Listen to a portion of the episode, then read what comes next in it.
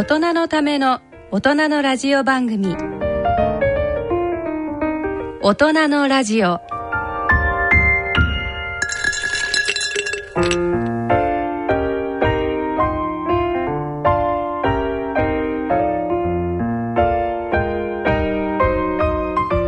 ご機嫌いかがですか？坪田和夫です。どうもこんにちは。西澤邦弘です。こんにちは久保田恵里ですこの時間はご機嫌が人類を救うと題してお送りさせていただいています。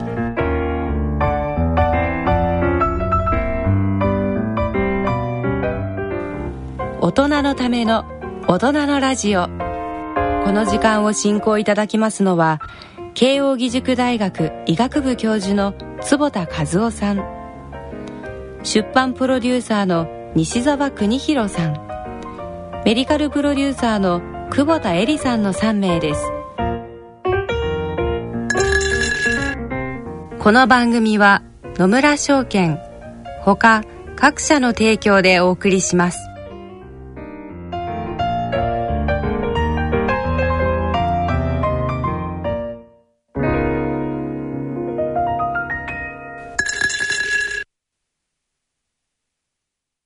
野村。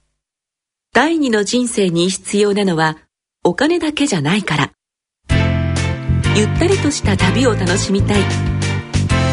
健康はもちろん若々しさもまだまだ保ちたい。住まいをもっと快適にしたり相続のこととかもしもの時のことも考えておきたい。セカンドライフのために知りたいことってたくさんありますよね。あなたのハッピーなセカンドライフのために。野村証券の本支店ではさまざまなスペシャリストを講師にお招きして野村のハッピーライフセミナーを開催しています。詳細はウェブで「野村のハッピーライフ」と検索してください。なお当セミナーではセミナーでご紹介する商品などの勧誘を行う場合があります。それの村に来て今日は5月6日でゴールデンウィーク後半ということで。微妙な時ですよね。もうお休みの方も多いでしょうけど。これからもうすぐ始まるとね、うん。なんかちょっと寂しい金曜日。ね。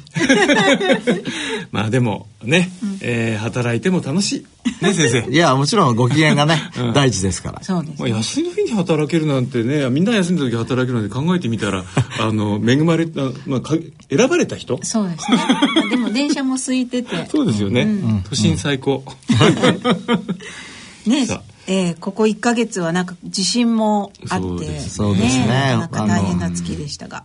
まあ、やっぱりね日本は本当にどこにいてもまあもちろんねそういうことはあるわけで、えーやはりみんながね忘れないでちゃんと、うん。いややっぱり2011年のことを思い出しますしね。ね心はやっぱり九州に今ありますよね、なんとかなんかお役に立ちたいと。そうですね、先生あのまあ先生はあのフィリピンのね、ええ。あの津波の時ええあのビジョン版。そうですね、えーまあ、目え目のええケアをする、ええ。ーまあ、医療者っていうんですかね、をおお送りになったり、ええ。ーまたあの11年の震災の時も、えー東北に行かれたりしてましたけど、特にあのこれからあの梅雨の季節にええ。入りますよね。えでそういうまああの相変わらずちょっとあまり良くない環境でお過ごしになられてる方々が、ええことこういう時期にこう目のことでね、ええ。気をつけなきゃいけないことってそうですね。ね。やっぱりあの一つは感染症がありますよね、え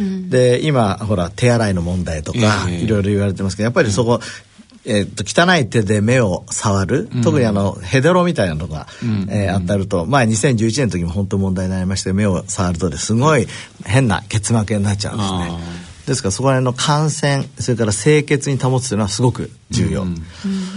それからやっぱりあの今急性期過ぎましたから、ええ。これから慢性期の問題になるので、はい。つい目の問題って後ろ回しにされちゃいますけど、うん。例えば緑内障だとか、はい絶対目薬欠かしちゃいけないものに対して、まあ欠かさない。ん。まあ、幸いあの、えっと、眼科はですね、えっと、まあ、病院も、お眼科施設もですね、一生懸命先生方やられてるので、まあ、患者様、病院にさえ行ってくだされば、うんうん。しっかりとケアしてもらえると思いますので。ねあとそのエコノミークラス症候群みたいなのがまた、今まであまりねエコノミークラス症候群はそんなにあの話題にならなかったのに、今回の震災で特にそうですね。まあ、あの、新潟の中越地震の時ぐらいも、やっぱり話題になりましたけど、やっぱり車の中でずっといるっていうのが良くないんですよね。やっぱり、あの、お手洗い行きたくないから水取らないし。そうですね。ずっといるしね。まあね、真冬の寒い時期ならさすがにっていうのはありますけど、今だとね、車でいられちゃいますからね。そうですね。まあ、あのーなかなかね、えー言うことと実行は別ですけど、なるべく体を動かして本当に、うん。その一足、一運動が救うわけですから、ご自分をね。あれ、やっぱりさ、もちろんさ水分もできるだけとにかくと、もうそうですよまあ、なかなかまあまあ、これからおそらくね、そういうものの確保ができると思うんで、やはり、おしっこのことはあるにしてもええ、水分きっちりとって、そう1日2リッターっていうんですから、これ大変ですよ、結構そう飲んで。ですね。1.5リットルのあれ、水持っただけでも超重いですよね。大変ですよ、結構。そのぐらい飲んでれば安全だし、ええまあ、それまで飲めなくても、1リッターを目安に頑張って飲んでほしいなと思いますけど。まあね、本当にそもそもあの熊本は水の都ですからね。そうですね。うんあのみんなこう地下水でね、うん。あの生活ができたというあのもう、うん。基本的にだからその水事情っていうのが随分そのね、東京でもし何かあったらそのペットボトルのお水っていうのが流通してるけれども、熊本っていうのはその井戸水っていうかその地下水で水道をやっていて、地下水なのかな、まあ、とにかく水道のお水をみんな飲まれてるからその流通としてペットボトルがないっていうのがすごくあったって買ったことがないっていう。まあ、だいぶねちょっとこうあの地下水の出方も変化あるみたいですけど、まあそもそもね豊かなところなんでうまく、まあそういういいお水でね元気になっていただいて、はい。本当そうね、まだあの避難所とかにいられる方もいらっしゃると思うので,、そうですね。本当に、はいあのお気をつけてお過ごしください。はい、で坪田先生はなんか、あと4月の第1週？の週末に、あの第102そう、120回の、はい。えっ、と、日本眼科学会っていう学会がこれ仙台であそれ120年目ってことですかね。そうなんだよ。日本眼科学会って120回目を迎えすてごいですね。すごいですちょっとした学校よりも長いですねそうですね。あの、学会としてもね、ええそれから、今、専門医制度いろいろ問題になってますけど、ええはい専門医制度としても、最も長いうちの一つで。えでそこでね、特別講演っていうのをやったの。それどのくらいこうあの すごいのか？あのねあの、名誉なことなの。ええほら、えっ、と、まあ、いろんな学会あるじゃないですか。ええそれで、その中で、えーまあ、毎年2人だけ、その特別講演っていうのを選ばれる。それを選ばれることが非常に、まあ、光栄で、ああ1時間、ええ。その、みんなが一生懸命聞いてくれるわけですよ。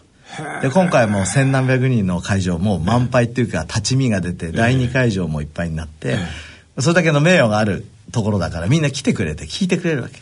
それはもうやっぱいわばこうなんかノーベル賞をもらうとか、もう眼科の中では、そう眼科の中ではね、そういうことで。そうそう、いや、そうそう。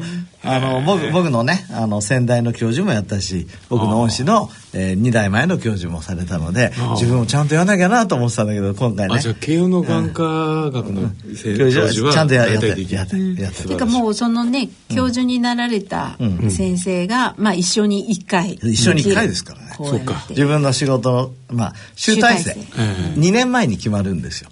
で2年間のうち準備してで僕はあの抗加齢、はい。えーによるがん疾患へのアプローチっていう、まあ、アンチエイジングによってええ目を治そう。副題がね、ドライアイから近視までおーまさに先生のもうめちゃくちゃ広い。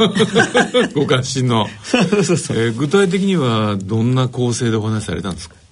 えー、とまず最初ドライアイを30分ぐらい、はい。そのアンチエイジングという目から、ほらドライアイって目が乾くわけですけど涙が少なくなるのは年を取るから少なくなるわけじゃないですか、だからその年をつ取らないようにしたして治すとか、で今先ほどのねあの熊本の話出ましたけど、はい。あの水俣病ってあるじゃないですか、はい。あそこ水俣病 けんあの国立水俣病センターっていう研究センターが、あの熊本にあってですね、はい。そことの共同研究で、はい。実は水銀汚染。はいはい。水銀をが高いとドライアイになりやすいっていう研究をしてですね、それ非常にあの重要なんですね。僕たち重金属を、いらない重金有害重金属を貯めてしまうことが永順を加速することの一つだっていう考え方が。あってはい。だからカその一つのあの現れとしてドライアイが出てくるっていうことになるわけですね。そう。それでそれを動物実験でも示して、ええ。なんと涙腺は水銀の排出器官だった。のへえ。だからえ、うん。涙から出てくるわけですか涙出てくるあ涙の髪の毛の中に溜まっちまって髪の毛ないのかと思ってたら。じゃあ髪の毛も排出してるんだけど、ええ涙から出出てくる。ところが唾液は出ないの。ああそうですか、うん。それはやっぱりあれですかね、うん。唾液って基本的には中で使うそうですね。すかね。そう。だからもともとは、だから涙腺っていう涙の腺は排出器官だった。っていうのを仮説を僕たちが出して、で今まで水銀のような重金属っていうのは、まあ便か、うんちか、おしっこか、えーまたは、こう、お皮膚？皮膚っていうのは汗とか髪の毛とか、まあそういうところからだと思われたのが、そこに4番目の経路として涙がありますよと。だから涙は排泄ですから、西田さんとか泣いた時気持ちいいじゃん、ああもう泣いちゃうと気持ちいいじゃん。あれって排泄してんだよなんかなんかねこれあの、ストレスホルモンコルチゾールとかも結構で一緒に出るそうそれはね話を20年前にドクター・フライっていう人がはい。提唱したんですよ、ええ。涙をを出す。だから泣くってことが気持ちいいのは、あれは排泄だからであって、うんうんうんうん。とか唾液出しても よだれベロベロ出したら気持ちよくないのは あれは排泄じゃないっていうそれそれをだからやっと2個目として重金属も出しますっていうのを俺たちが見つけた。へ面白いですよね、ええ。で泣いた時に、ん。えっ、とそういうことが起きてるっていうのはね。面白いですね、うん、そこら辺が一つとかね、ドライアイからあの泣くことのこう意義に行ったわけですね。そうそうそう、はい。それから、えーあとはなんていうんですかね。え僕たちご機嫌仮説だから、はい。ええご機嫌と関係あるような、まあ、セロトニンとかさ、はいはい。セロトニンってあるじゃないですか、はい。そのうつと関係する、えーそれとドライアイとの、まあ、関係だとかね。それから活性酸素仮説だとか、うんうん。カロリーリストリクションでケトン体っていうのが体に出てくるんですけど、うんはいこれがやっぱり涙腺を守るとか、うん。先生だってケトン体入りのあの目薬やってましたよね。やってたやヒドロキシえブチルあよく覚えてんじゃない、はい。そうそう。あれあれは今フェーズ2まで来てるんですけどね。やっぱ効きますか？いやいやもうすごいいい結果出てます。だ今度フェーズ3って言って、ええ。あの大きい大規模な研究をやって証明しようと、あれはケトン体が、えー、と点眼としてカロリーリストリクションミミックリ、はい。ミミミメティックスまああの真似を真似真似ををするような作用があると。そう。だから面白いですねそのちょっとそれちゃいますけど、ええ。そのケトン体の主な成分のヒドロキシラク酸というこう酪酸が、腸がすごくいい状態の時にん作り出すその酪酸とやっぱりこう、同じような物質だっていうのがまさにそうですよ。本当にこう体ってね、うん。よくできてますね。そうですね。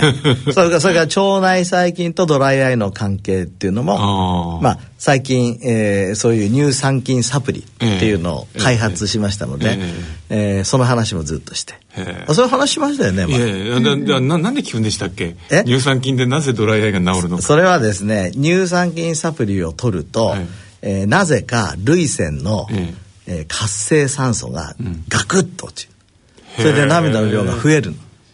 ストレスに対んどんな乳酸菌でもいいんですか？やっぱりあるあるやっぱこう。WB2000 ってそれがあの若本の協力若本のだったっていうストーリーなるほど、ん。はいそうかそうか。それでこう抗酸能力が上がると。そう、へでそれのメカニズムはこれから今いろいろとね、えー、と短鎖脂肪酸じゃないかとか、ええいろんなことを調べてるとこなんですけど、うんうんまあ、そこら辺のとこ知って、はい。それから網膜それのアイデアが例えばさっき言ったケトン体が、網膜の保護にも使えますっていう話をしてみんな驚くわけじゃないですか。ドライアイの治療がなんで網膜に使えるの？それと。はケトン体は摂取たの食べる？えっと、網膜に使った時は腹腔内にあの注射した。のうーん。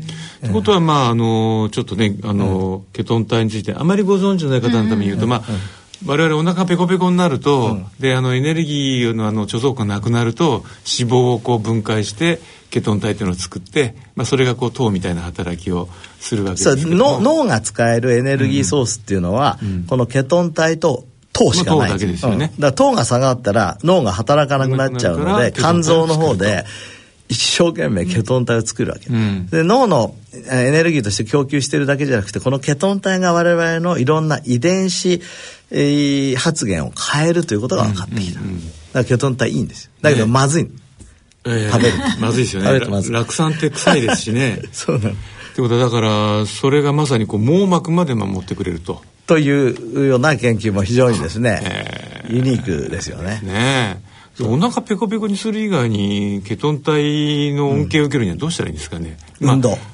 ああ、うん、運動もいいです。運動でケトン体運動と運動も同じように運動もやることによって、ええ。ケトン体シフトしていくし。あ今そのケトン体単体のサプリみたいなのってあるの、ないです。ケトンケトン体ってあの、なかなか美味しくないし、ただケトン体を作る元になるのとして中鎖脂肪酸あだからまさにココナッツオイルでね話題になりましたけどね。そうそうそうそうあれでもなんか気をつけないと、あのああれでこう作られた時って、すぐ筋肉になんか取り込まれて使われちゃうっていうあそう。僕たち今ね中鎖脂肪酸やってますけどやっぱりこれも非常にドライアイにいいですね。いいですね。そういうのをこれから研究していこうと思っております、私まだケトン体じゃないや、ドライアイパートですがそうですね。それはそうですね。これが全部、大変ですよね今日の健康医学のコーナーみたいになってきてますけども。そうそうそうそう、ええ。あと禁止までっていうのはね、はい。あの禁止ってえなんでエイジングと関係するのと思われるかもしれませんけども、あのまあ年をと取るということと、ええその成長するっていうことのモレキュラーメカニズム、この分子メカニズムがだんだん一緒だっていうことが分かってきて、で僕たちはアンチエイジングのさまざまな手法を開発してるわけじゃないですか、これで近視が治せないかっていう。アンチエイジングで近視を治す。そうどっちかとなんかね近視ってみんなあのこう小さい頃から進行していくから、あんまりこうアンチエイジングな感じしてないじゃないですか、そう。エイジングってよりもなんか、成長みたいな。うん成長のプロセスの中で、うん。ちょっと間違った生活をしてなっちゃってることっていうのはそう。いやだから成長なんだけどそのうん。目が異常に大きくなっちゃうのが近視なんですねこれ。うん。だから異常な成長というふうに定義し直してなるほど異常な成長だったら異常な老化はい。に対抗するようなアンチエイジングの手法が使えないかと思って今こうやってるとですねさまざまに面白いことが分かってきて使えるんですよ。はっきり言ったら。だから僕は実は抗加齢医学の専門家でいながらこういう発達期の病気、ええ。特に近視、ええ。使えるなと思ってその話をしてみんなは驚くわけなないんか。か知りたいなその仕組み。を し聞き出したらなんか本当にあの今日今日の健康医学になっちゃう。おばちゃん。これ話すとすごい長くなるけど、でもまあそういうね。興奮して、まあ高価で、あ、じゃあ高価での話をですね、日本眼科会の特別公演にしてうん、みんなから拍手いただいて、僕が一番嬉しかったのはええ、あの、先代の教授で小口義久先生って僕が尊敬する先生がいる、ええ。この人のおじいちゃんは、小口病っていう有名な病気見つけた人ですね。はい小口先生がどどういう病気なんですか？小口病っていうのはねあの網膜の病気で、はい。あの失明しちゃう病気なんですけど、でこの小口先生先代の教授が終わった後坪田君本当によかったよって初めて褒められた。いやそれも含めてじゃあ本当にハッピーな。いやそうそうそうみんな褒められてね本当に嬉しかったです。